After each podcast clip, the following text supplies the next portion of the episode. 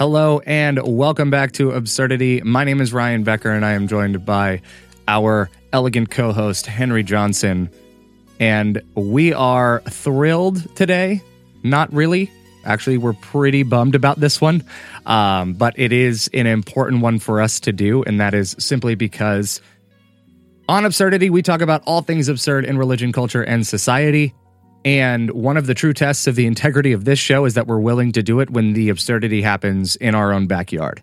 Correct. And we have talked a lot about things happening in the evangelical world. We've talked a lot about things happening in the cult ish world. Uh, we've talked about, I mean, just this, just last year, we did two episodes on the, the Josh Duggar stuff, which is religiously tied. And it's easy to criticize when it's, when it's outside, but it's a lot harder to criticize and, and be 100% honest when you have to look in, in the mirror a little bit.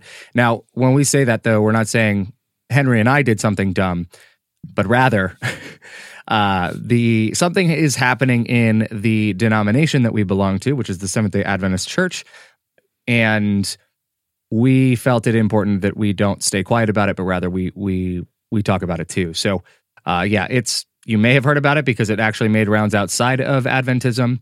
And if you if you haven't, then we'll give you some background too. But I am Henry. Do you want to? For those who have no idea what Adventism is, mm-hmm. can you give like a like a good luck thirty second synopsis or a minute synopsis of like what this denomination actually is? All right, this is way oversimplified, but the short is it is a denomination that came out of a the great second great awakening in the United States in the 1840s and 50s, primarily in something called the Millerite movement that was started by a lay Baptist preacher. And he believed through his study of the scriptures that the second coming of Jesus was imminent. And his followers came out of a lot of different denominations at that time, although it was primarily bankrolled, interestingly enough, by a Methodist pastor in the Northeast. Uh, but in any case, multi denominational front, they set a date for Jesus' coming in 1843, then reset it again for 1844. And for all of you that have any religious background going, wait, can anyone know the day and the hour of Jesus' return?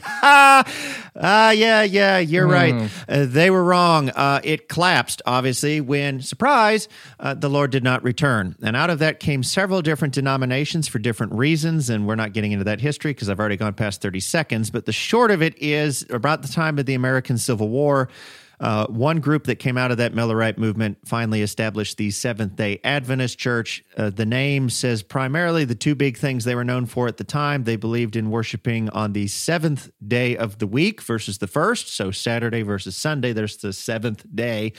And then Advent, like Christmas that we just passed, think they're looking forward to the second advent of Christ. And that started a movement that now has 22 million active members. I think there's more than that on the books, but that's on the books. And as we all know, books aren't necessarily accurate. So, in any case, um, it's a worldwide church now, existent in all but I think 15 countries, at least officially.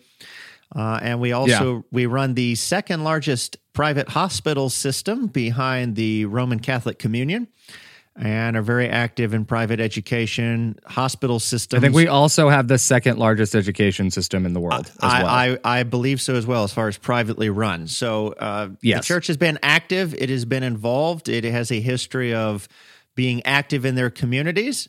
And you know, if you want to find out more, you sure you can find it, but just know that for today, this is a established church, which means something. Bum bum bum. It means yep. bureaucracy and inertia and all the things you would expect, whether you called yourself Catholic, Baptist, Methodist, Episcopal, Presbyterian, you know, Jehovah's Witness, whatever. Um, although, to be fair, I think Jehovah's Witnesses are a little. Anyway, point is insert your name here and just begin to think, oh, this is going to be good. yes. Go, yeah. Ryan. Um, and one big caveat to understand this story well is that the Adventist Church does have layers of its structure. And so, pastors, for example, th- th- this is the part that's relevant. Pastors are not necessarily employed by their local church directly, uh, but are employed by one level of kind of uh, the next layer of of church structure, which is a conference, which typically covers about an area the size of a state. So, think Florida Conference, uh, Carolina conference is actually both Carolinas. Uh, so they those regions though are, are, are similar in, in, in size. And so the employment and a lot of stuff is handled at the conference level versus the local church level. Um, and that is an important caveat to this. So Yes. back in November, a story broke, and it broke around the same time that I got married, and um, and Henry, I think you were were still away in in jump school. Um, Uh, I don't yeah, tail end of October. fully remember, but yeah. Um, but this story broke when we were on break, so we didn't cover it originally. But Pastor, known as Doctor, because he does have a PhD, Dr. Burnett Robinson, who was the pastor of the Grand Concourse Seventh day Adventist Church in the Bronx, New York, and he was a part of the, uh, I believe it was the Greater New York Conference, and he was during during a sermon, which we can't find. No one can find like the full sermon at this point. We can only find the one clip that was that was shared. I think it's been Um, removed. Yeah, he he shared a clip, or or, or he shared uh, in a moment of his sermon where he essentially said, and there's a trigger warning over all of this now. Yes. Um, he basically said that if you know, if men, if you're going to, um, if you are going to, I would say to you, gentlemen, this is what he said. I would say to you, gentlemen, the best person to rape is your wife. Uh, now it has become legalized rape, and he was. I there's no context in which that statement on its own, or, or like that that statement fits that is correct, unless the context is condemning the statement. Like I, this is so brain dead wrong that and inappropriate and rightfully so went viral uh, for all the you know Wrong for, reasons. for yeah wrong and right reasons, which is Correct. accountability. Um, he the the Greater New York Conference a few days later did uh, release a statement that essentially said we don't condone this. We're actually going to be increasing the education towards our pastors and and and all conference staff and uh, and members. Uh, but they released a statement also saying that Robinson deeply regrets the statement and knows it caused injury and has given an unqualified apology. The conference said that Robinson had been put on immediate administrative leave, leave, but within a few days he then uh, was no longer employed by the conference. What I find interesting about this is you can definitely tell lawyers got involved because for them to say Robinson deeply regrets instead of Robinson, like he's the one that had the podium. And in my opinion, he should have been the one to apologize and and Didn't own the it. statement and also instead, come out after like the Washington Post picked this story up? Oh yeah, all of this happened after the video went viral, and there was one. the The person who shared it is someone who is um, Dr. Sarah McDugal. She's or not doctor. I'm sorry, Sarah McDugal.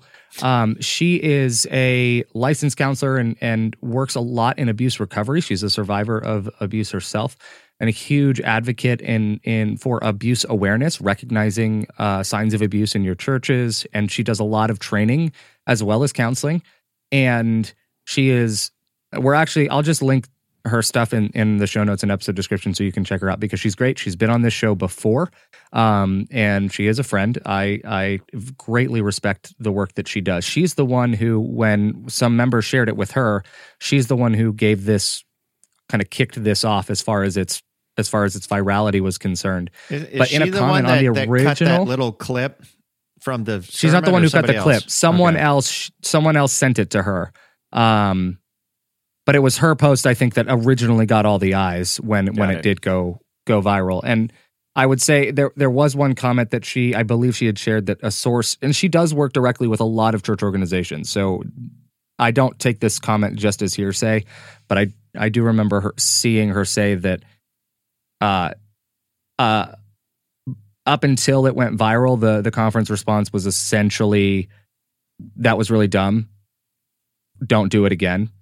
And uh, a slap on the wrist. So the public accountability is what is what drove a kind of remorseful statement and then an apology from Robinson. But the reason we're bringing this up now is because yeah, do you want to do you want to talk about what what happened uh, now? The reason we're doing I mean, it now? No, no, no. You can still intro. I, am just going to say this. It's not that we.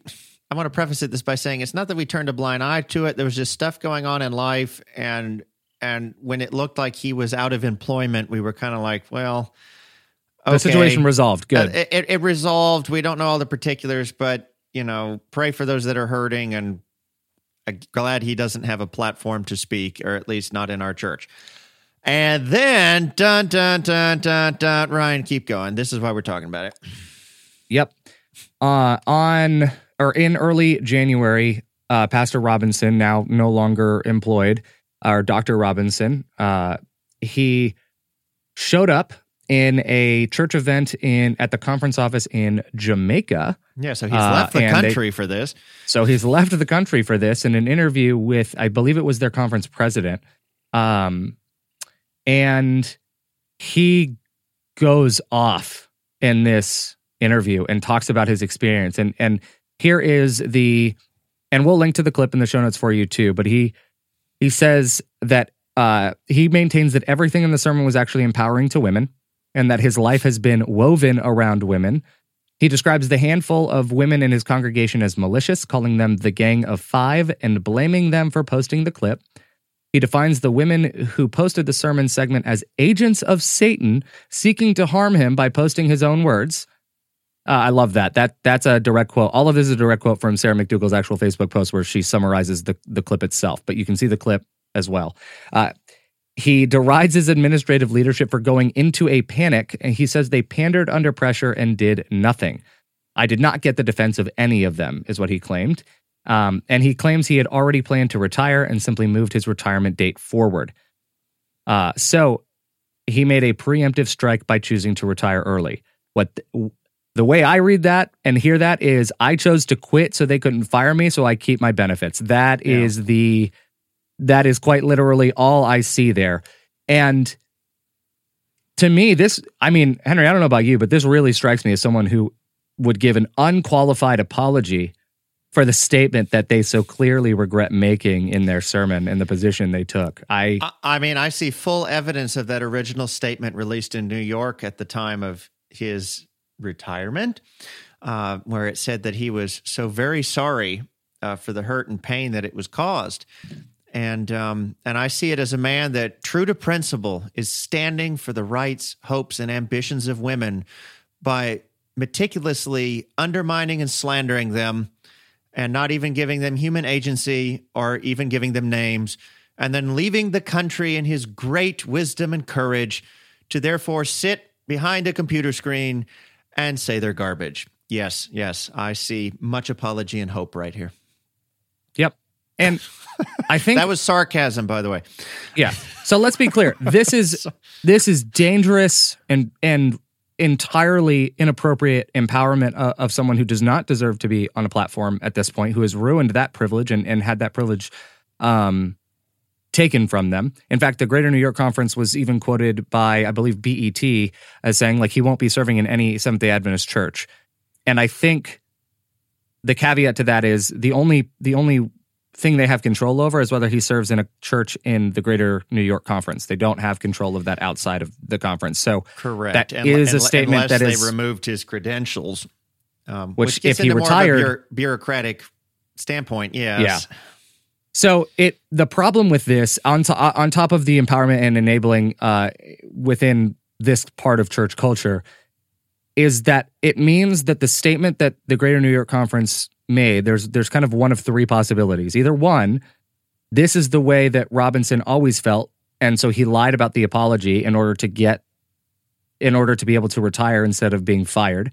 Number Yeah. two, the second possibility is that he um he lie or he did apologize and Didn't um either didn't mean it or no no he did apologize and then now there's revisionist history and he's like no you know what? I'm actually angry about this. And now he's kind of though his statement about making a preemptive strike by retiring early to me says that's not the case but or three that the the conference lied about the apology altogether. I am more likely in the first camp of the apology itself being a lie not the conference statement being a lie. Right. um, and I can see that conference leadership choosing or administration choosing to just go with it the second they had it because of um, because The of the legal be protection done, too of and done. and just Yeah. be done with it. They they want to be past it, but it, it casts a light on that because that's problematic, uh, and it's problematic because it really seems that they didn't take appropriate steps to educate him as to why this was inappropriate too. I don't know what they did, but it seems like there was really no Well, nothing again, here. again, if Uh, you retire, what to a certain extent, Yeah. what power do they have? They can't compel the individual to go do anything. Yep. Yep. Um, Um, this to is add just, to the list, I- what also bothers me is not just that side of it. What bothers me is now there is another church entity, yep. right? So we're all supposed to be part of one big world church, and you would think there was certain cooperation or something. In other words, uh, let me give the benefit of the doubt. The president of the Jamaican Conference or North Jamaican Conference or North Jamaican Union, whichever one it is, I, I forget. I, I'm not as up to our structure elsewhere, but for the, there is no way they couldn't have even done a five minute Google search and known Mhm. anything about what transpired. I mean, they would have had to have it know enough to either, in, I mean, to invite this person on this program because I don't think he Yeah. like went around the world trying to find who would put him on, but maybe he did. I don't know, but to invite him onto an official church program because I think this is like a program that this president, on behalf of the church in Jamaica, hosts once a week, pretty regularly, something like that. So you're using church resources. Yeah, it's the North Jamaica Conference. Okay, North Jamaica Conference. So you're using church resources to give a platform to someone that another entity in the church has removed or at least allowed to cease employment.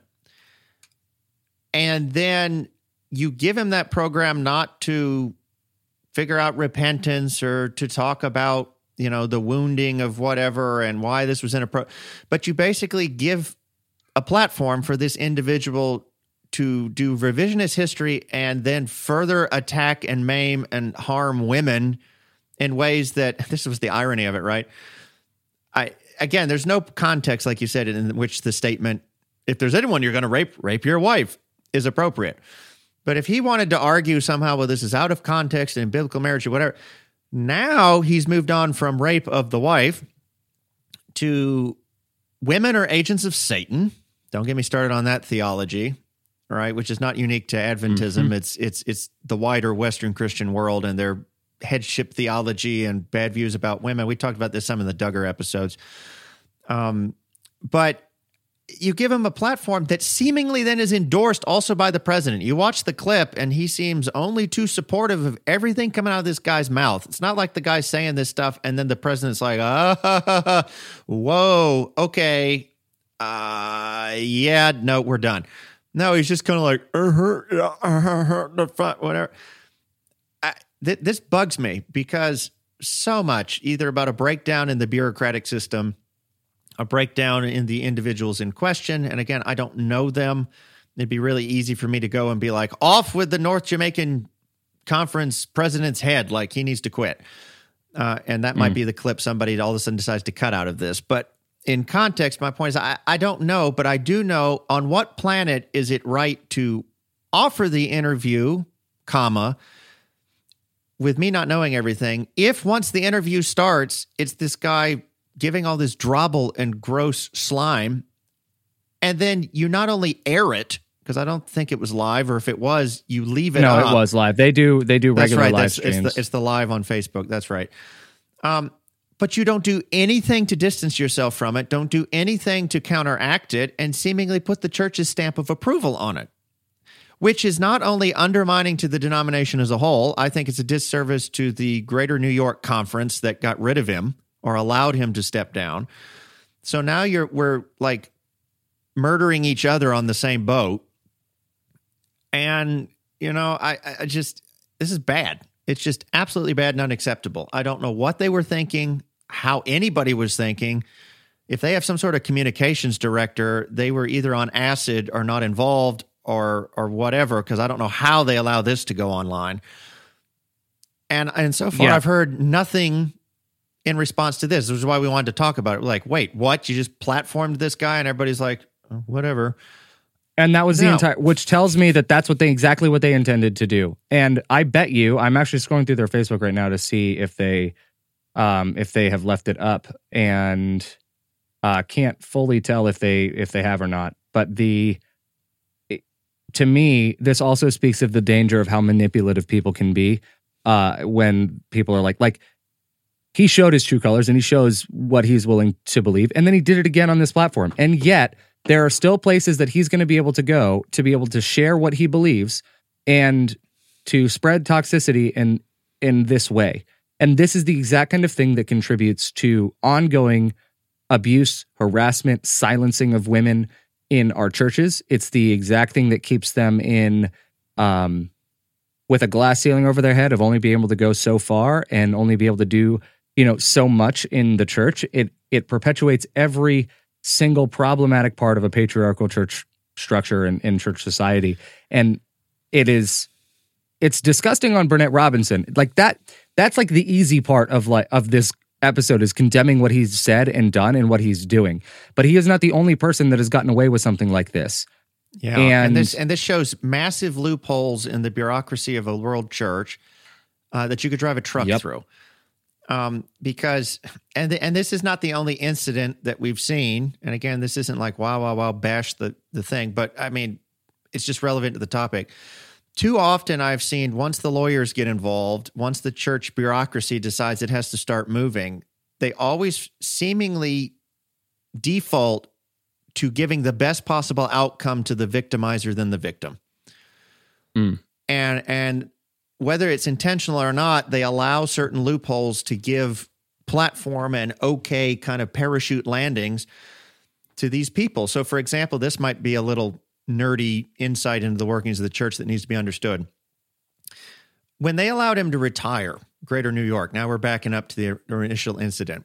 The way our system is, you would think, okay, he retires, he gets his benefits. But there is one key benefit that's not considered retirement that he got to hold on to that I think impacts this, that's bu- bugging me.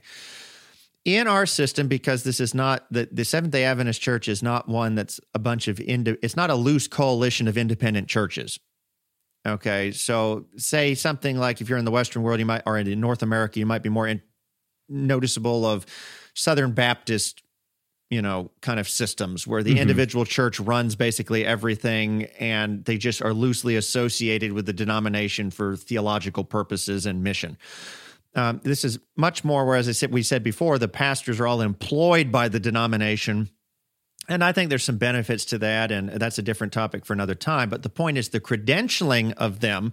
In other words, there's licenses and ordinations that take place. So basically, something that the denomination does to say this person is trained, this person has a right to speak for the church, this person has a right to act on the church's behalf in certain things.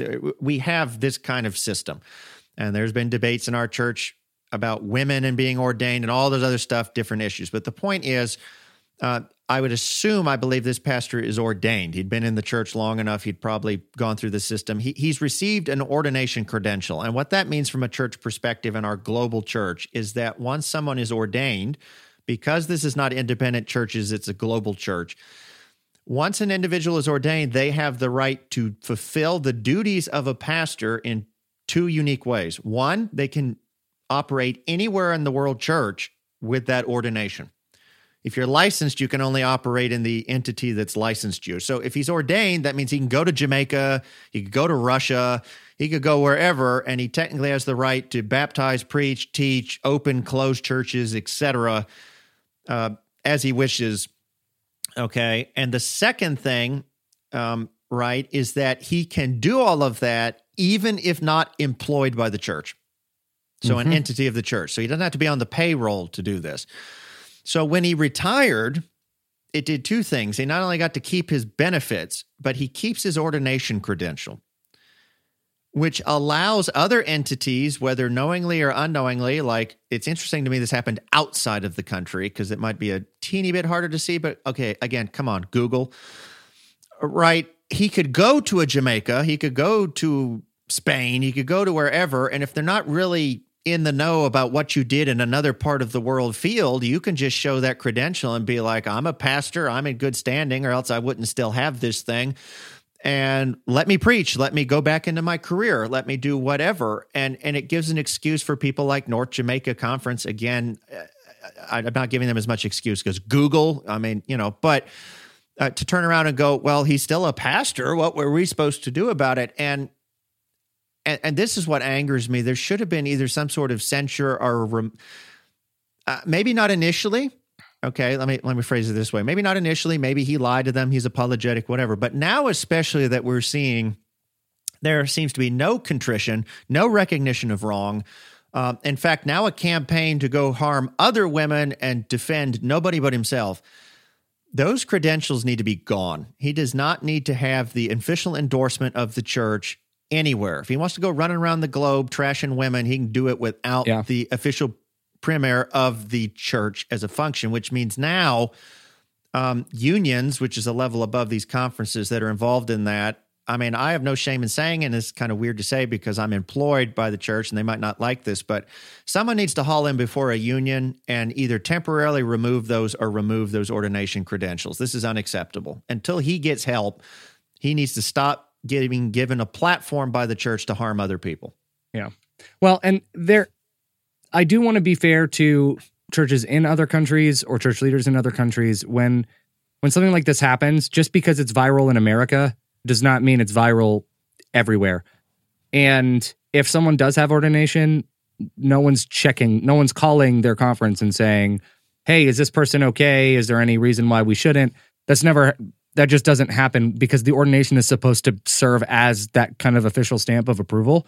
But the the it'd be one thing if this interview wasn't about this at all and he was just there to talk about ministry or or in general or Or talk, at a like, local church. Right? That's what I'm saying. What I'm saying is it'd be different if this was like a local area where it's not very likely they would know about this. I can understand where a church invites a pastor to preach or do something not having any clue yes. About about what happened. And to North Jamaica's credit, at least they removed the live stream. I can't find any record of it. It skips from January 5 to January 8, and this was on January 7 that, that the, the stream actually took place. Um, I know, But but, the- this is they High intentionally interviewed him about this. Yep. and intentionally interviewed him about the topic that had happened. So that's that's what I'm saying. There's no Yep. this isn't like oops they didn't know, let's give them a little bit of a pass. This is there's no way they didn't know. Yeah, and that's Right. that's the dif- that's what I'm trying to get to is like that's the difference here. It'd be one thing if it was some local church randomly that that wouldn't realistically know about this, but this is way too close to the US. Too many people know about it and he was specifically given a platform to talk about his perspective of it. And they never pushed back on it. Nope. It it is it, it I is mean, I'd be mad if I was the enraging clip. president of the of the the Greater New York Conference. I'd be furious because this is now Yeah. your contemporary somewhere else sticking it to you. So you're not helping Yep. them get out of legal liability either or deal with the trauma that they've been left with because he left his church. It's still there in that conference. I mean, and know, there's still yeah there's as far as i know i can't find any statements about this. If there were any i'm sure there were phone calls made and emails sent eh, you know emails exchanged and meetings happen but there's nothing about this that says we regret this. We're sorry. It looks like they just deleted the live stream to do the the less than the bare minimum to remove it. And even then it was just probably to remove it to avoid the you know the terrible comments. And we don't want people continually taking taking these things out of context and it is a this is a disgusting interview uh and the fact that it was platformed like this is is even even more disgusting to me. Like i said um oh this is yeah okay i forgot about this. He did say during the conference interview this is what robinson said no man has the right to rape neither his wife nor anyone. Rape is a crime. It's criminal. And yes a man can rape his wife because sex must be mutual consent if she says no, let it be no. So he makes that comment of yes, a man can rape his wife. It's not like a approving. He's just saying like th- Yeah. like literally it's possible because it requires mutual consent. If that's really what he believes, then why did he say the other thing? And why was this so difficult to apologize for? Like but what And he's and doing is saying they misunderstood me. It's their fault. This Yeah. is this is gaslighting. It's all in Mhm. your head that what you think I did is wrong. Um it this is all on you, not me. I didn't do anything and now you've ruined my ministry because of it. That to me is is disgusting. and, And, the now other let me go out and ruin five other people that I didn't even know about before this. Who knows Yep. in the world who they are? Um, and crush them because On- I'm going out, so I'm taking people out with me. on top of the fact that we already are dealing with in our church a growing division between uh, different parts of of our global church of differences in opinion, um, in many cases differences of theology and difference in policy, uh, as as all of those relate to it and and what policies extend out to the to the global church, and things like this do nothing to help unify because it literally is this is what happened and this is what it does is it paints his victimization as a as a product of western civilization and western culture and this idea of cancel culture and you know all of this stuff that and and it further stereotypes people or further stereotypes America and western civilization against parts of the world that may view us differently and that we've already have been having troubles building more positive relationships with in order to work through some of the significant issues that we have to deal with. So people who only hear Robinson's side, that's that's all there like that just perpetuates all of this. Like it continually and there are layers and layers on top of we could get into we're not going to because partially we don't fully understand it, but there are significant cultural layers to to what what factors contribute to them platforming him like this. And there are theological stuff that that are you know theological errors that lead to it as well. And to me the thing that i struggle with in all of this is i have a video on my youtube channel that i posted a year and a half ago i think. Yeah it was about a year year a little over a year ago where i basically said hey dave ramsey is not someone that we should be endorsing or following and read an article where he called minimum wage workers or low wage workers a, a $8 an hour twerps on top of the other slew of things that that he has done. But none of i would say that and argue that none of the things that i've seen him do or or not i've seen but th- that we've seen in the news uh, that that he has uh, reportedly done to me are as bad as stuff like this they're bad, but they're not as bad as stuff like this. And yet, when he makes a comment about eight dollar an hour twerps, that was enough for me to be like, "See, we shouldn't we shouldn't be a part of this." And yet, this stuff happens in my church, and I think, man, I leave other organizations for far less than this. Mm-hmm. So why am I still Adventist? And ultimately, that's the that's the question that's causing a lot of people to leave in in our age group, especially. Is like, I don't need all it takes is me to find out that like some some company is using child labor in, in the production of their clothing and no I I don't buy clothing there anymore. And yet this is which good luck finding companies that that don't that aren't like fully locally made. Um and then this stuff happens and I know that in commerce and in in the market in general it, there's to some degree it's almost impossible to avoid some form of unethical business practices and labor labor practices that contribute to this. But man, uh, that's a hard question to ask is why do I stay when I was willing to leave other things for so much less than this? And that's something I'd love to talk about and discuss. Uh, I don't know, Henry, what your initial thoughts are, if that's something that you've you've asked yourself, but that is something to me that is a critical question to be able to answer. I mean, I, I definitely agree on it being a critical question. And I would be remiss if I didn't say that there are many times, and, and it sometimes grows as time goes by, where I'm torn between a message that I believe in and an institution that supposedly is shepherding it that is fast going down the garbage disposal. Um, and, and you're right. I think that would be an interesting discussion to have. Now, admittedly, I'll just be fully transparent with people. It is it is a somewhat nervous one to have in a online setting like this. I'm not saying I wouldn't have it, uh, but uh, just to be fair, people are like, yeah, well, why don't you have it? And if we don't have it for some reason for the next several months, just recognize there's a lot that goes into it too.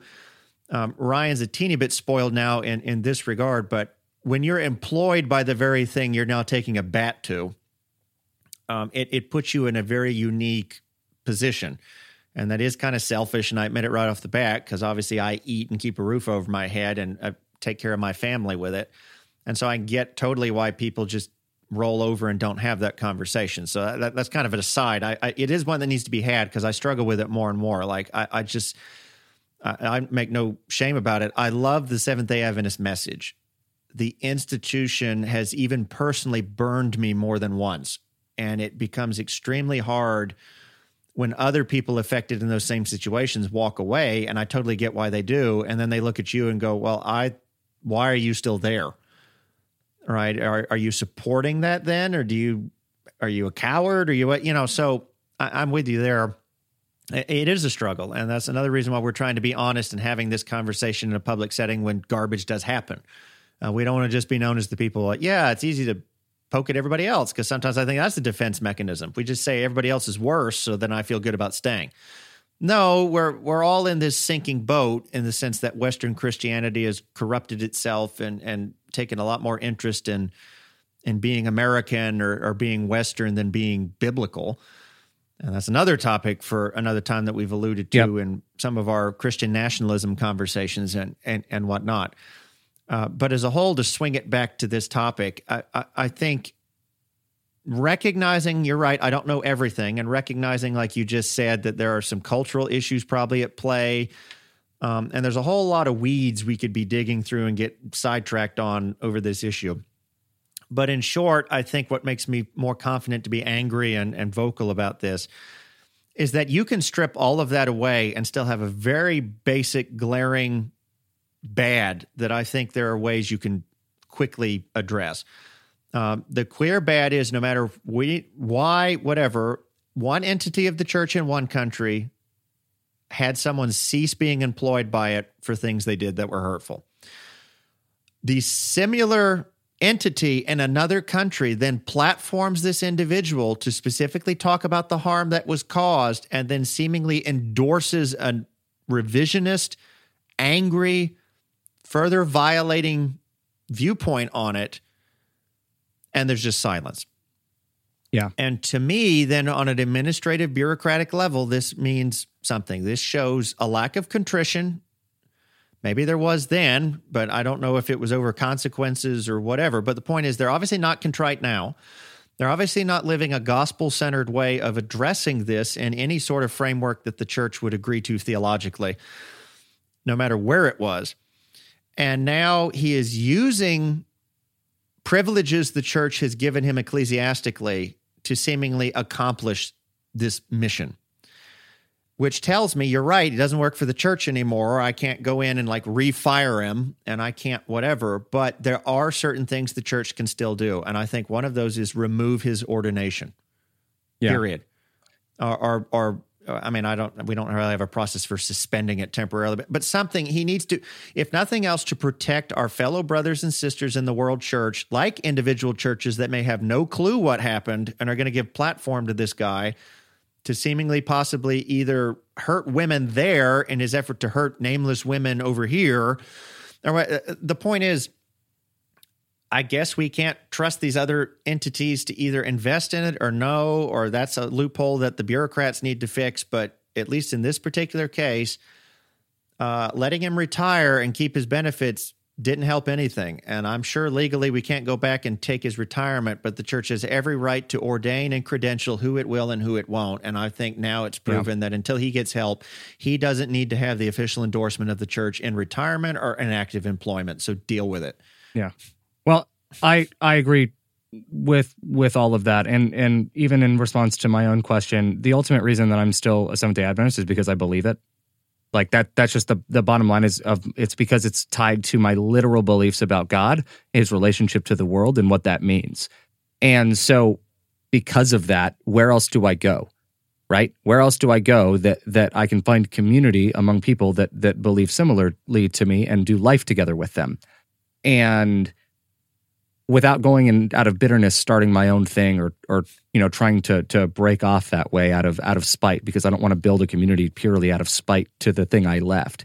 Um, but throughout my time, especially in, in working in youth ministry, which I'm no longer as as Henry alluded to, no longer actively pastoring, but I was employed by the church for for a number of years, and I graduated from an Adventist university with a degree in theology with pastoral prep in mind. And uh, by the way, he didn't do anything wrong. That's not why he's not working for the church anymore. Correct. In light of his context, yeah. we should probably yeah, we should that. probably specify that. Um, but in my time doing ministry, I've I've people have come to me saying I live in this small town where this church is either a dying church or it's toxic. I've been, my family's gone here for years. It's toxic and it's hurting me. Um, but there's this other church that I've seen that is you know just a Baptist church or non-denominational or something, and and they're they're like great. Uh, it's a great church. I've gone once with friends and it's amazing. Whatever. And I'm like, look they end up torn. believing they, they need to stick it out here versus the other and, and what that tension is. And I'm like, look, if one is actively damaging your relationship with Jesus Christ and one is encouraging it, then I would rather Jesus protect your faith in one outside of the denomination than have it be destroyed by people inside. And I've th- that's just the bottom line. And I've never I am with you in understanding why people have leftover things and I and my line is different from someone else's line. If someone has an, a history tied to that, tied to marital rape and abuse, I can understand why they wouldn't want anything to do with a denomination where a pastor ordained by the denomination would say that. And who knows how many times he's said it before. I there's no fault in I, I don't find a fault in that. It because you need to go where you are safe. And if you don't feel safe somewhere, I understand it. Um, but I also agree with with you here in saying this is one or a few entities, and yes, this does happen in a lot more places. This place was just the live streamed incident. Uh, this happens in other churches for sure. Just look at the fall of quite literally any megachurch pastor uh, and several pastors just in general. There's a pastor in Georgia that was just accused or, or arrested for false imprisonment for running a uh, or false yeah false imprisonment for essentially claimed, kidnapping fair, and he, running he a claimed to be a pastor and he wasn't but yes but there's i mean that's that's just the bottom. You have it everywhere. Of every belief system you have people who abuse their religion in order to feed their narcissism feed their ego and gain power over others. That's just the bottom line wherever you go. And you'll find it outside of belief systems too. The difference is that at that point they're just using people and using what they know how, to manipulate people in order, in order to do that. It's just the tools are different, but the person is the same. So, I, to me, the reason I stay is ultimately I believe what I believe, and there's no other way, there's no other place I go that has that ultimate expression. And so, I am, and there are quite a few Adventists that go through their entire lives never having to interact with the system on a grand scale anyway, mm-hmm. and everything is just fine. So I I think that's important to keep in mind. And I think it's an interesting conversation to have. And I think this would be an open call to anyone who has had similar experiences or who's struggled with and wrestled with that question themselves. I would love to have them on and have you on and, and to talk about your experience and to listen and, and learn. I hope that Henry and I have demonstrated some form of attitude that that is evidence that we're not going to, there's no condemnation from us one way or the other. I think we can be honest when we disagree and do so respectfully. Uh, so I would love to hear good, bad, ugly, whatever, whatever kind of experiences you have. Let us know either reaching out through the show notes or comments if you're watching the YouTube stream of this. Uh, all of that helps us and, and helps us create quality content that can help other people too. And if your story can be helpful for someone else, that's some of the best meaning I've found from some of the worst things that have happened to me. So um, that's an open call to anyone. Really, we'd we'd love to to connect with you. But um, Henry, any any final thoughts from you on this, or is there any other thing that you want to talk about before we close out? Uh, just I again, I thank everybody for always listening to us working through some of this because you get it's kind of a weird world we live in that we can thought process some of this with a lot of people watching. Um, and so sometimes that's good, and sometimes that can the rawness of that can either not come across as we'd like or, or, or further wound. So we apologize, and I apologize if you know any kind of righteous anger or seemingly unrighteous anger or whatever um, it's further traumatized anyone in that conversation. Uh, and thank you for being patient with us. Obviously, as we're even grappling out loud with, like Ryan was saying, you know, where's that line individually?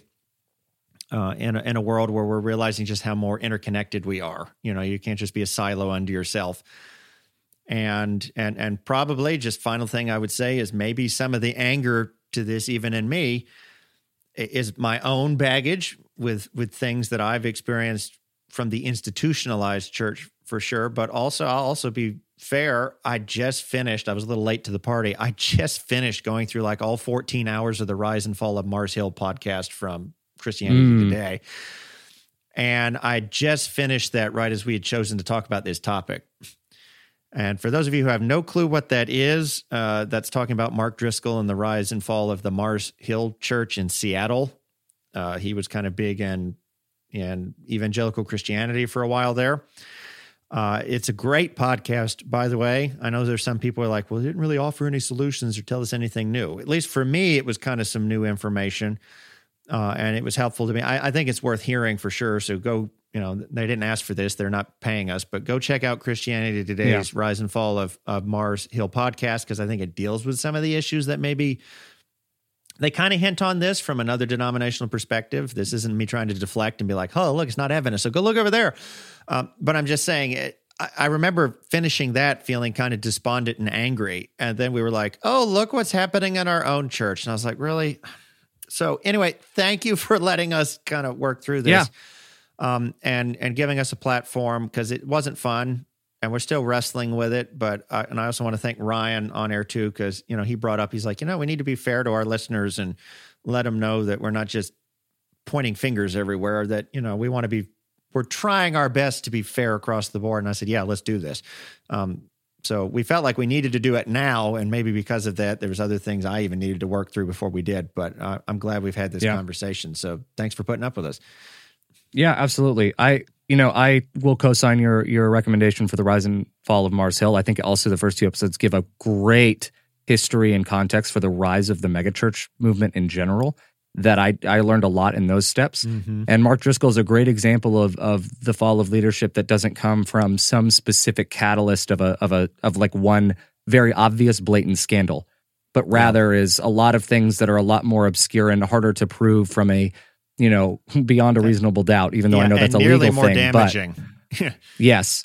And that's that's it's it's looking at an aggregate of things rather than just the one specific catalyst. And I think that's a really important thing to to to learn about. So I co-sign that absolutely. And props um, to CT and, by the way, totally nerd moment, but their intro is one of the best podcast intros I've heard ever.